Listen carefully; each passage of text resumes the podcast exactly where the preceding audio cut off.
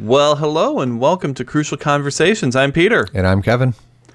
And we are on episode three in our series of Hermeneutics 101. Why are we talking about Herman? Because he's a eunuch. Oh, Oh, wait, I don't even no. know what the- That's I not don't, true. I don't know what that is. But as we get going, we're going to talk today about the coherence principle and the integrity principle.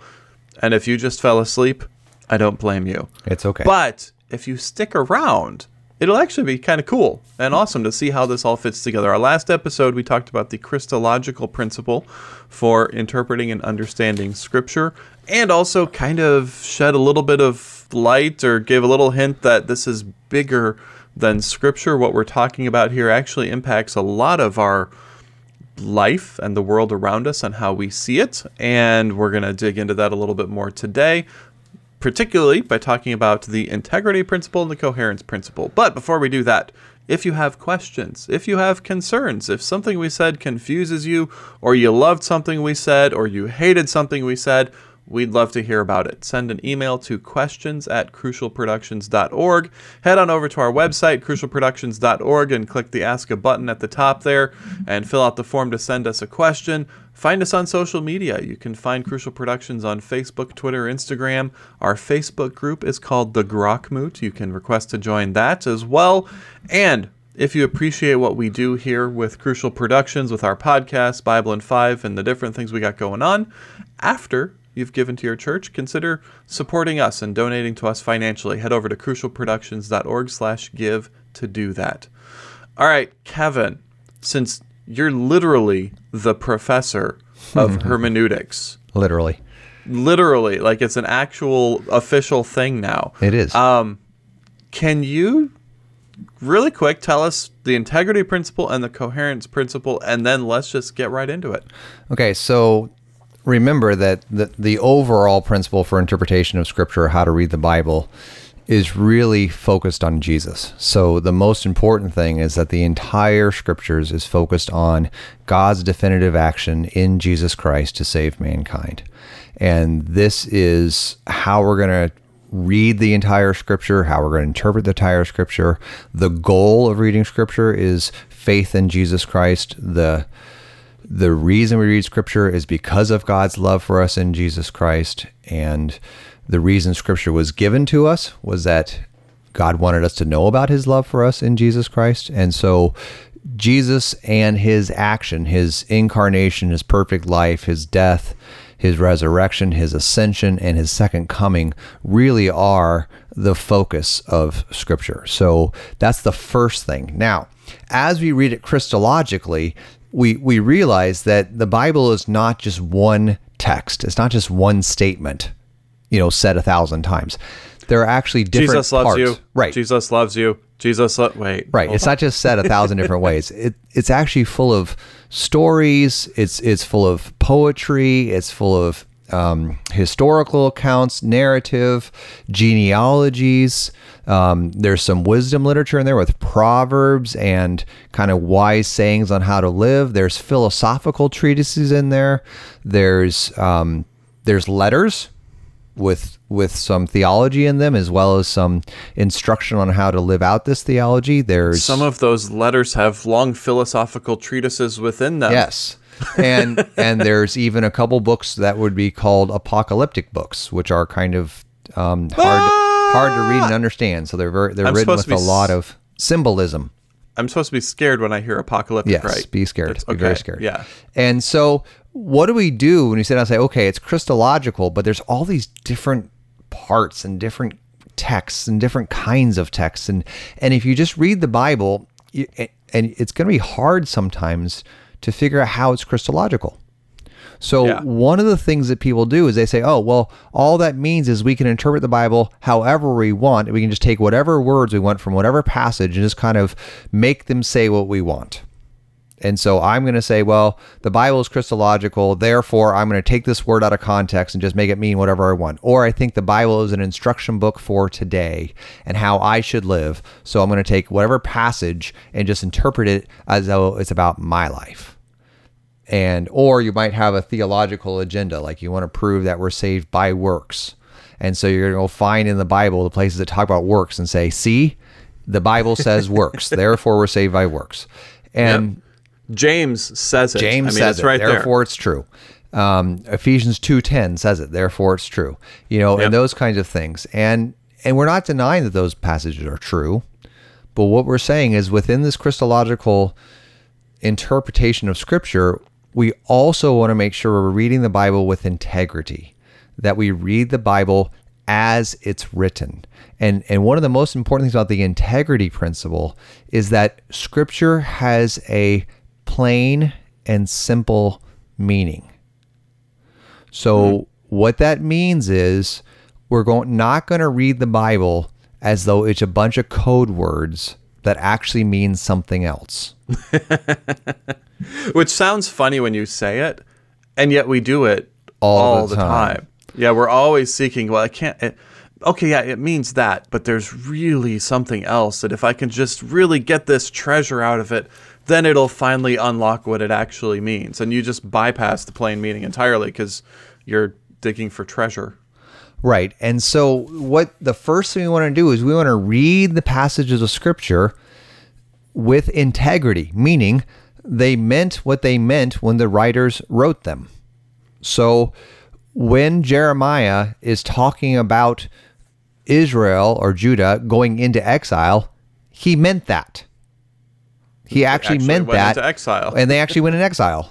You know, in 586 and 601 and 598, they all these things actually happened. When Jeremiah says, "Don't go make a, cre- a treaty with Egypt," they did. And they actually made a treaty with Egypt. And he said, "Don't do I that. you said tree.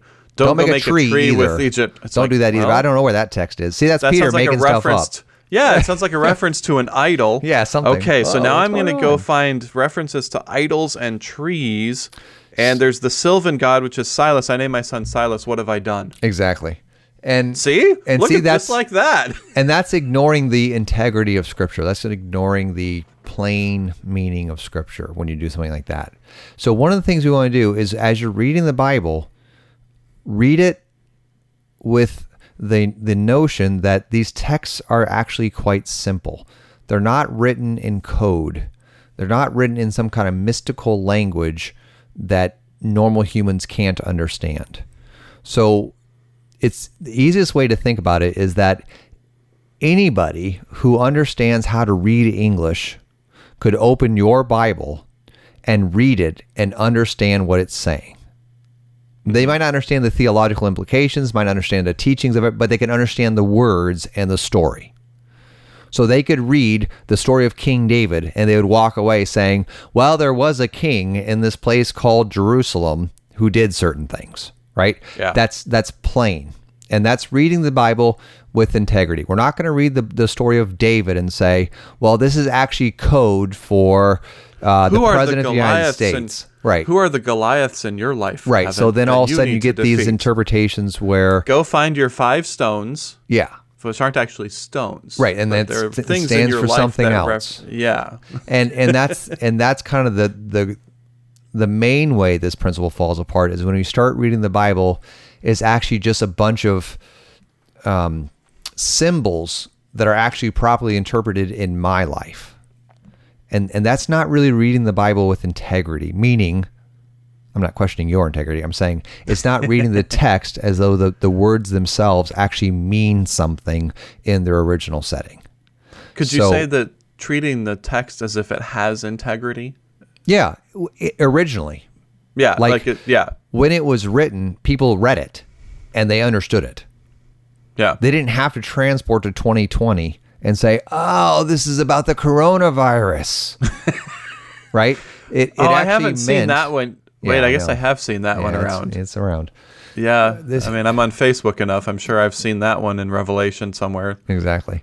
So what we want to do is we're going to read the Bible with this idea that that scripture means what it says. It's it's simple. It has mean the words mean what normal words would normally mean. So when it says in the gospels Jesus got into a boat, that doesn't mean he walked around heaven and zapped the demons. It means he got into a boat. And boat means exactly what you think a boat is something that we have made to float on water that people can go into. And in this case, uh, we know the context is on the Sea of Galilee. Uh, the people are fishermen, so it's probably a fishing boat. But that's the point. You can think of the word boat, picture your head a boat, and that's what scripture means. Yep. It, it doesn't mean something entirely different. So that's kind of the integrity idea is that we're going to read scripture believing that the words that God inspired to communicate to us are words that we can understand. Okay? So so look- right away you think of something like the book of Genesis and it says God created the world. And there was evening and there was morning the first day. So we don't read that text and say, "Oh, that's all code for something else." Yeah. we actually read it and we think, okay, I know what morning is, I know what evening is, and I know what day is. And it's it makes sense to read it as morning and evening and day as things that we can identify with morning and evening and day. So that I would say the natural reading of the text is that it means morning when the sun comes up, evening when the sun goes down, and day as the cycle of morning and evening. Now, th- this is a good example to, to bring up this idea that we've talked about before how you can't take a modern definition of a word and then apply it to scripture. So, for example, right now I'm seeing a, a discussion on my Facebook wall, not my wall, but on my Facebook feed about slavery and mm-hmm. taking the American version of slavery and all that it's defined and everything that was and saying that's exactly what was happening in scripture. Anytime you see the word slave, it means the exact same thing. Okay, maybe it does, maybe it doesn't, but we need to be very careful that we're not taking our modern current definition and then forcing scripture to mean the same thing. We've talked about this when we say God is love, who actually defines what love is. So in this case, with the integrity principle, Kevin, when we talk about day, I do hear discussions on this where, well, you know, back in ancient times, they never would have conceived of day as a 24 hour thing. That's a modern convention. So scholars are kind of trying to take the opposite approach and well actually trying to say look So- you can't take today's modern definition and apply it to scripture And and They that's actually very true. Um, yeah So when when Paul says speak to one another in hymns and songs and spiritual songs, that doesn't mean that you can open your Lutheran hymnal and find the section called spiritual songs and and find this the section called hymns and say this is what Paul's referring to. Um, we know that the hymnody that we have today, four part harmony, German chorale setting, all those kind of things, didn't exist in Paul's day, right? Yeah. So you can't say he means to sing a mighty fortress. That's not what he's talking about. But he is talking about Christians singing songs. Okay, and we, And we know know, what songs are. that they sang songs, and we know songs Yeah. involve music and singing, and and he's talking to the congregation singing together. So we know we have congregational singing, and so we can with with very good integrity and very easily say Paul encourages the church to sing songs. Now you're right; it's not going to be specifically the song that I'm singing today in my church, right? He's Right. not talking about I am Jesus little lamb, you know, that that specific hymn. But we would say this hymn that we call a hymn today would fit into Paul's teaching in Colossians and Ephesians to sing songs with one another in worship to God. And so that would work. And so when you say the ancients did not have a 24-hour day, in some ways that's true 24 hours was not what they conceived of as a passage of time but they did measure a day by the sun going up and down yeah which is the exact same thing we do now they didn't define it exactly as we define it if you think of they didn't break think of john 11 sections. okay john 11 jesus says there are 12 hours in a day well, we know scientifically that actually at that time in that place, days measured from about nine hours and 48 minutes of daylight to 14 hours and 18 minutes of daylight. About, right? I'm sorry, 14 hours and 12 minutes of daylight. About. Not exactly Okay. 12 hours every day. But I what Jesus that, is saying, apparently you did. yeah. but what Jesus is actually saying is is very true that they divided the daylight into 12 equal portions. Hmm. So you're right. They had not invented the Apple Watch yet, so they didn't know the exact second they were on in the day. But it was customary for them to divide the day into 12 equal sections. And it's very easy to do this. When the sun is in the middle of the sky, it's noon. And so you Right. kind of count from the sunrise is 6 a.m. And you have so you have six hours from sunrise to, to noon, and then you have six hours from noon till the sun sets, and you just divide the day that way. It's not that hard. And that's what ancient people did. Um, as a matter of fact, that's kind of what we're doing, although we've invented artificial lights so we don't have to depend on the sun anymore. But that's still kind of the basis of our time.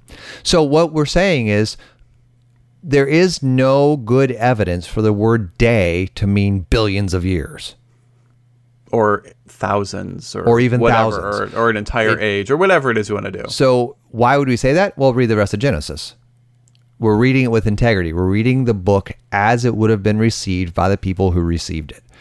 And, and we'll get to the next principle then the coherence principle, which is we're going to read scripture and let scripture interpret scripture. Hmm. So, what this means is scripture is a united whole even though it's made up of lots of parts and those parts might differ in genre, style, even language, definitely differ in time, meaning some books were written 1000 years BC, some are written 100 years AD, right? So you have a large span of time that they were written and that's why they're written in different languages because Hebrew was the dominant language of the Israelites when the Old Testament was written, some in Aramaic, not much. And then Greek was the language that the New Testament was written in. So they're actually written in different languages. But even with all those differences, there's a coherent whole because this is the story that God has revealed to us of his definitive act to save mankind in Christ Jesus. And so there's a coherence to this story. So as you read texts with integrity within their unique and original setting, we also read these texts looking to the whole to help us understand how to interpret them. So, So what does the whole have to say about a day? right, so how does the creation. whole interpret day? And so we look at something like Exodus 20 where it says, "Just as the Lord created the earth in 6 days and rested on the 7th, so also you should establish your week." right? And so all of a sudden we have hmm. this pretty clear understanding that that the day in Genesis is understood in Exodus, which by the way, same author, right? Moses wrote both books. Yeah. Is, is interpreted as a day there, something that you and I would would readily identify as 24 hours, or like we said in the ancient world, the cycle of the sun going up and down, right? Rising Yeah. and setting, which I know, Earth rotating and Copernican universe, that's fine. It, again, don't worry about these kind of things. Um, we still use metaphors like sun going up and down ourselves. Yeah. So that's not We denying the scientific and- reality of- Sunrise and of- sunset right. is still how we define everything. That's still, and we'll say, oh, the sun is, the sun's, you know, really bright today. Well, the sun's not actually changing its brightness based on the day, right? That's just our perception and how we talk about it, and that's fine. Again, Yeah. we're not we're not being that particular. We're like we can't talk using common language, and that's actually the point. Is that the Bible uses common language. It's not written in code. Now, you hear me say that over and over and over. I just want to pause briefly to explain this.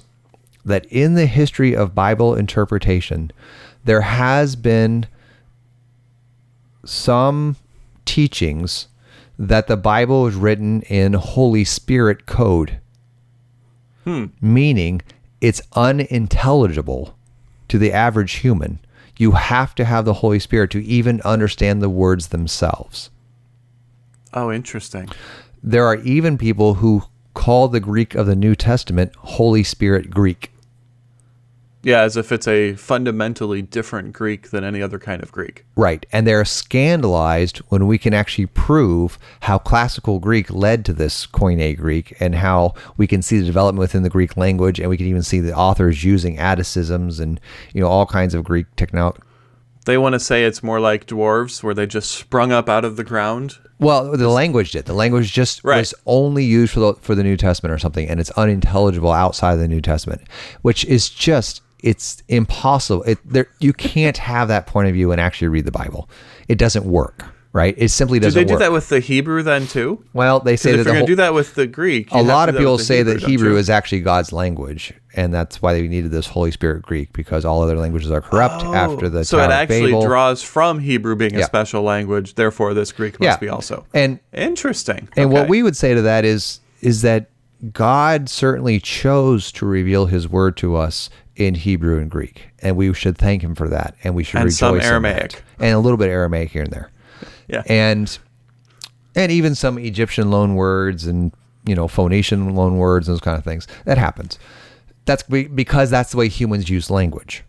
yeah, So we we rejoice in that. We don't reject that. We don't deny that. So as a matter of fact, some of us actually learn those original languages so we can read the the Bible as as close to the original as we can.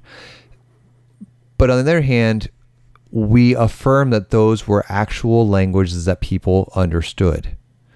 And that's the point of seeing this with integrity is that it, it actually means what the words say. And the way to interpret these texts on a larger scale than just the individual context themselves is that we believe the overall arc of the scriptures, God's action to save his people through the death and resurrection of Jesus Christ, is actually a principle that interprets the entire story. So scripture interprets scripture. When you say, well, I found this verse over here that says that, we don't just say, oh, the Bible says it, therefore it must be true. We say, does that pa- how does that passage fit into the entire narrative of scripture? How does that passage fit into the entire interpretation of scripture? How does scripture interpret itself? So, real quickly, Ephesians 2:10. This is a verse a lot of people like to quote. Ephesians 2:10. For we are God's workmanship, created in Christ Jesus to do good works with God prepared beforehand that we should walk in them. And they say, "See, it's about good works." And we say that passage is in the Bible and that's true, but that passage is not about justification. It's not a passage that defines how we are saved. right. That's yeah. actually a passage that talks about the result of us being saved. And they say, well, why would you say that? And we say, because the context of Scripture tells us that. Okay. saved isn't even the verb in that verse; it's the verb a couple verses earlier. See, and that's one's easy because you just go to the previous two verses and it talks about, for it is by grace you have been saved by faith apart from works. right? This is a gift Yeah. of God, not by works, so that no one can boast. So God's not going to say you're saved apart from works and then say you're saved by works. That that doesn't make sense in the whole. So That what do we say is the integrity principle then, because you're you're not treating Scripture as if it's written with integrity and Right. And so it actually Yeah. logically flows and those kind of things. And it violates the overall message of Scripture, which is that God saves through his actions. And those actions he tells us about in promises. Hmm. Right? So we're going to say this is the overall narrative of Scripture. From Genesis on to Revelation, God promises to save his people without their help. He's just going to save them. So you've you've made a move here real quick, and you've used a word that we haven't used a lot yet in this in this series, but I think it's an important one.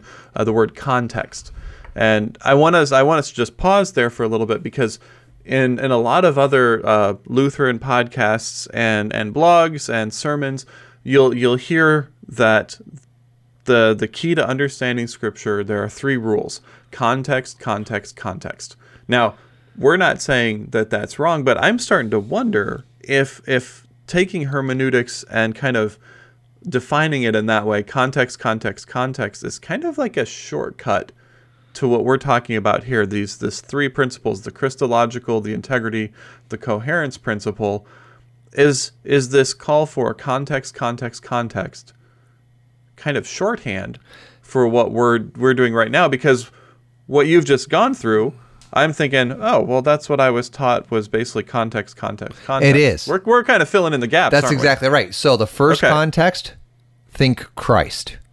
The second context, think integrity of the text itself in its original setting. The third context, think coherence.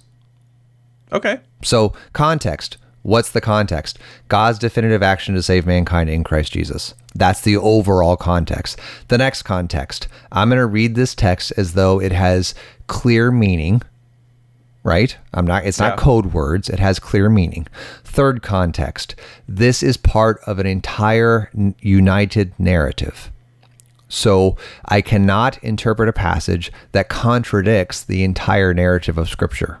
I can't do that because Scripture interprets Scripture. So the first context, Christ. The second context, integrity. How does the the the, the clear meaning of Scripture, right? So so mm-hmm. read the book. Read the book. Like read Genesis, read Exodus, read Jonah, read whatever, and say, this verse is going to make sense within this book as it was written to the original hearers, and it's not using some kind of Holy Spirit code language. Now, there are Yeah. symbols and metaphors, but those symbols and metaphors are comprehensible to readers. That's that's the first example I thought of earlier in this episode when you mentioned there there's it's not a code or it's not like secret information. I was like, well, Revelation is kind of weird. It starts right off with the the seven lampstands and the seven angels, but it also says right there, and these lampstands are. Right. And so and we're it- told it, right kinda away. gives you the key. So it, it's remember, it's code, but- Revelation is like a big signpost saying, Beware, symbolism ahead. yeah, That's how the book starts, right? It's like, okay, just buckle your your straps up here because it's going to be a bumpy ride because you are about to jump into a bunch of symbolism, some of which we're going to explain and some of which we're going to leave. And just leave it alone. And so there are parts of scripture that are hard to understand as far as understanding the symbol, but the words themselves are not weird words. They're normal Gotcha. words. okay. Okay. And we learned to define them through linguistics, through the usage of words and context and how the author uses words. So, I mean, think about this the Psalms are pretty much a whole book of symbolism, but no one freaks out about it. As a matter of fact, Right. we love the Psalms. The Lord It's is my everybody's shepherd. Favorite, yeah. And you go, wait, what? So God is a shepherd? What does that I'm a make me? sheep? A sheep. And then what do we do? We preach on the qualities of sheep and how wonderful this is as a metaphor. And we say, oh, everybody understands the metaphor of shepherd and sheep. Well, This makes less and less I- now because yeah. we're not as agrarian as we used to be. But we right. I, What I we do? We eat explain sheep. it. I don't take care of them. Yeah, and that's exactly right. You just said it. Take care of them. So we say at some point we understand the metaphor of taking care of. And we say, okay, mm. how is God a shepherd and how am I a sheep? Right? And and what do we do? We're reading it taking very seriously that this was an intentional metaphor by the author using words we understand, and that metaphor actually serves the context of the psalm. It serves the context of Israel at that time. It serves within the context of Scripture itself. As a matter of fact, we might even look for other places in the Bible where this metaphor is used again. Now And we hear- is We well, just wait. We hear Ezekiel talking about the path, the the the prophets and the and the what we would call pastors of Israel being called shepherds, and then we hear Jesus in John chapter ten saying, "I am the good shepherd," and we go, "Whoa, whoa!"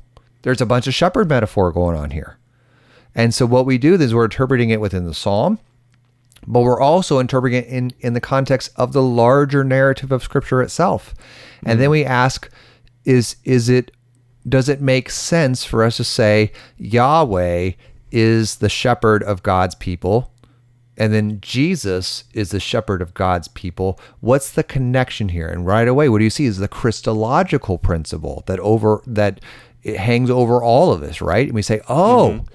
what David is saying in Psalm 23 is actually a confession that we would make as well that Jesus is the definitive action of God to save mankind. And guess what? When I have Jesus, what else do I need? Right? And and we look through the psalm and then we say, "Oh, even though I am the valley of shadow of death, I don't fear evil because you're with me." And then we hear Matthew 28, right? Lo, I am with you to the end of always. the age. And we're going, wait a Always, minute. See this this isn't a text that makes no sense. This is a text that that we can read it with integrity in its original setting. We can read we can let scripture interpret scripture and we see how this clearly and simply points us to Christ. And this this is one of the reasons, one of the primary reasons your pastor when he's preaching on Sunday morning will use an illustration. Mm-hmm. Because some of these these metaphors and the way scripture speaks, we have gotten contextually removed from them because right. I'm not a shepherd. I don't know any shepherds. I'm not hanging out with sheep on a regular basis. My pastor might try and find some contemporary example that I can relate to and use that to say, okay, you understand what that means. Mm-hmm. That means the same thing as as shepherd. Right. Here. It's this parallel to the, you, to the I'm going to use that. So pastors, when they're preaching, they actually a lot of the time in their sermon, this is what they're doing is they're applying these hermeneutic principles to the text and then passing it along to you and that's uh, that's what uh, one one of the things a good sermon's going to do is show the the christological focus show the integrity show the coherence of the text that he's preaching on this is why if you're on a, a lectionary kind of a, a, series as well if you're following the lectionary they might pull in the epistle and the old testament and the gospel and say look here's how these all fit together because mm-hmm. they're doing this mm-hmm. that's right um, it's it is one text yeah. We do believe, and we'll say this again, we said it last episode, we'll say it again. We do believe in the inspiration of Scripture. We do oh, believe oh, yeah. in the inerrancy of Scripture. We do confess that this is God's word. And yep. and therefore we do believe that there is one divine author of Scripture, even as he worked through various human authors to write these words. So that's one of the reasons we can say without any hesitation that this is a united whole because yeah. it is all inspired by the same Holy Spirit. Right? Yep. So he's not going to all of a sudden change his mind in the middle or something or, or go a different direction. This is we we fully confess without any reservation the inspiration and inerrancy of holy scripture and that's one of the reasons that we can say that that we read this and let scripture interpret scripture. We read this and believe the Holy Spirit inspired normal humans to use normal words just like he does today, like Peter just said. When your pastor preaches, you didn't have to learn a new language to go to church. Your pastor is a human speaking for us English, right? And in English that we can understand. And we believe that that's good, that, that God yeah. works through that. Uh, we we spend lots of time, we meaning biblical scholars, spend lots of time trying to translate scripture into language that people can read it in. I know Peter has has worked with with Bible translation in the past, and mm-hmm. we spend lots of energy and time trying to get the Bible into languages that people can read and hear and understand. Be, and that's all based on this idea that God revealed his word to us in a way that is plain, that is simple. And again, simple doesn't mean not complicated. Simple means that the words themselves are not foreign. Words. They're not made up words that have no meaning in in reality. Supercalifragilisticexpialidocious. Right. Exactly. We're not just that's, making that's, up words because it sounds good in a song. You know, we're these are like like Psalm 23, the example we used.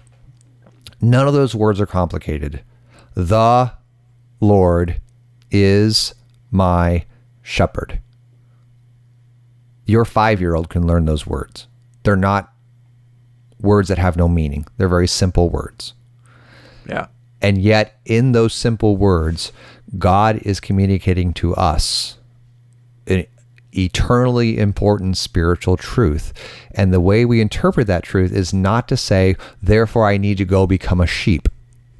See, that doesn't make sense. We we would laugh. All right, you laugh at that, but that would be a literal interpretation that that takes that text out of context, that takes it out of the context of the psalm, but also out of the context of the whole narrative of Scripture. Well, I, I'm also willing to bet that at some point in history, somebody, I, I keep thinking probably most likely a monk, decided that they were actually going to go try and live as a sheep oh, for yeah. a while in order to understand and and do this because they thought I, this is how I'm going to understand this. I'm going to go actually live like a sheep for a certain amount of time and fully immerse myself in that so I can get it. So we're at the end of this episode, but one of the and not next one. I think we're going to do something else first. But but as we go in this in this series, we're going to start talking about how then do we interpret different kinds of text within Scripture.